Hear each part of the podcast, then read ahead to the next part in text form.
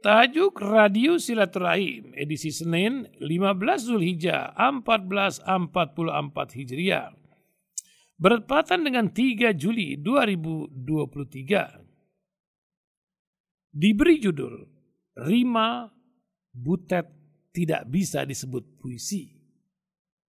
Sebuah artikel baru-baru ini kami dapatkan. Dalam bahasa Jawa kuno, pantun dibangun dari kata tuntun yang memiliki arti benang atau atuntun yang berarti teratur dan matuntun yang bermakna memimpin. Sementara dalam bahasa Minangkabau, pantun berasal dari kata patuntun yang memiliki arti penuntun, sehingga dapat ditarik sebuah kesimpulan bahwa selayaknya sebuah pantun mestilah disampaikan secara santun dan penuh keindahan.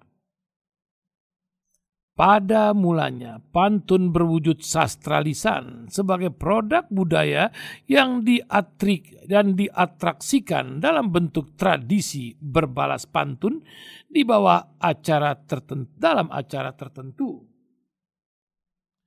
Seiring waktu, Haji Ibrahim Datuk Kaya Muda Riau, seorang sastrawan yang hidup satu masa dengan Raja Ali Haji, berhasil menghimpun sastra lisan tersebut dalam sebuah antologi pantun yang berjudul Perhimpunan Pantun-Pantun Melayu.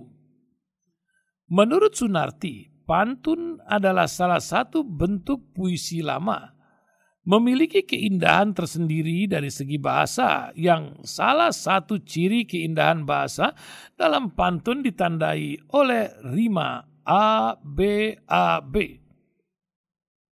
Dalam menggunakan pendekatan di atas, apa yang dibacakan oleh Butet Kertaradjasa dalam acara Puncak Bung Karno atau BBK di Stadion Utama Gelora Bung Karno pekan lalu tidak dapat disebut puisi atau pantun karena tidak sesuai dengan kaidah yang berlaku.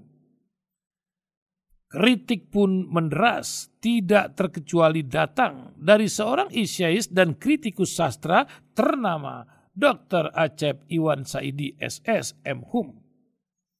Lewat status yang diunggah di akun Instagram pribadinya, Acep menyajikan sebuah tulisan berjudul Politik yang Mengotori Politik.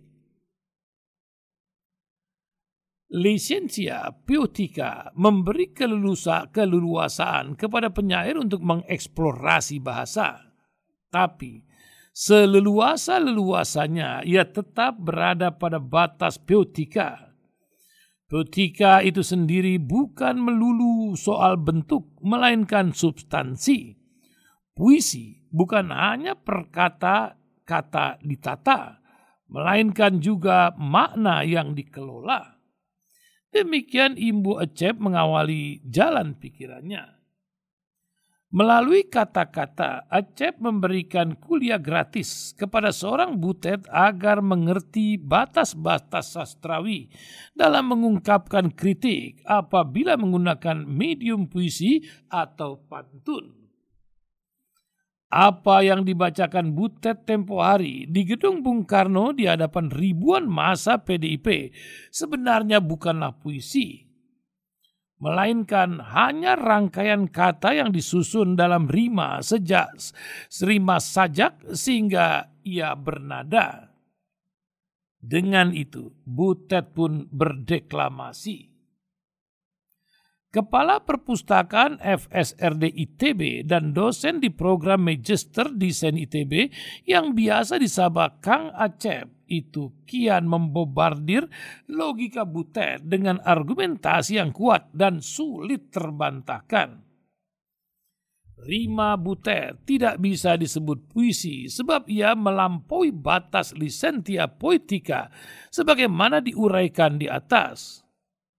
Rima Butet memaksa bahasa untuk mengeksploitasi persepsi yang menggiring publik masuk ke ruang gelap prasangka. Demikian terang beliau.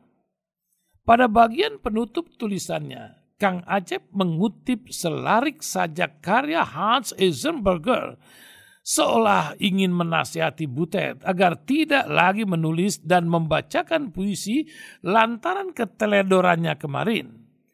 Jangan tulis puisi, anakku. Bacalah jadwal-jadwal keberangkatan. Inilah beberapa kutipan tulisan Kang Acep di media sosial. Butet memang tidak menyebut nama, tapi justru dengan itu prasangka buruk dibangun. Bagaimanapun teks tidak pernah bisa dilepaskan dari konteks. Justru di dalam konteks makna terbentuk. Sangat disayangkan, Butet melakukan hal tersebut sementara ia sendiri tidak dikenal sebagai seorang penyair. Alih-alih menciptakan puisi dengan rima itu, Butet justru telah merusaknya. Butet melakukan semacam tindakan anarkis terhadap bahasa. Ditepuki berpuluh ribu massa, anarki terhadap bahasa dapat berubah menjadi anarki demokrasi. Di situ, puisi yang sejatinya dibayangkan bisa membersihkan politik yang kotor dan meluruskan yang bengkok sebagaimana diteriakan Kennedy, justru dengan rimanya Butet telah membetot puisi untuk kian mengotori dan membengkokkan politik. Jadi teringat selarik sajak Hans Enzerberger. Jangan tulis puisi, anakku. Bacalah jadwal-jadwal keberangkatan. Entah jadwal apa yang dibaca Butet. Entah kemana ia akan berangkat.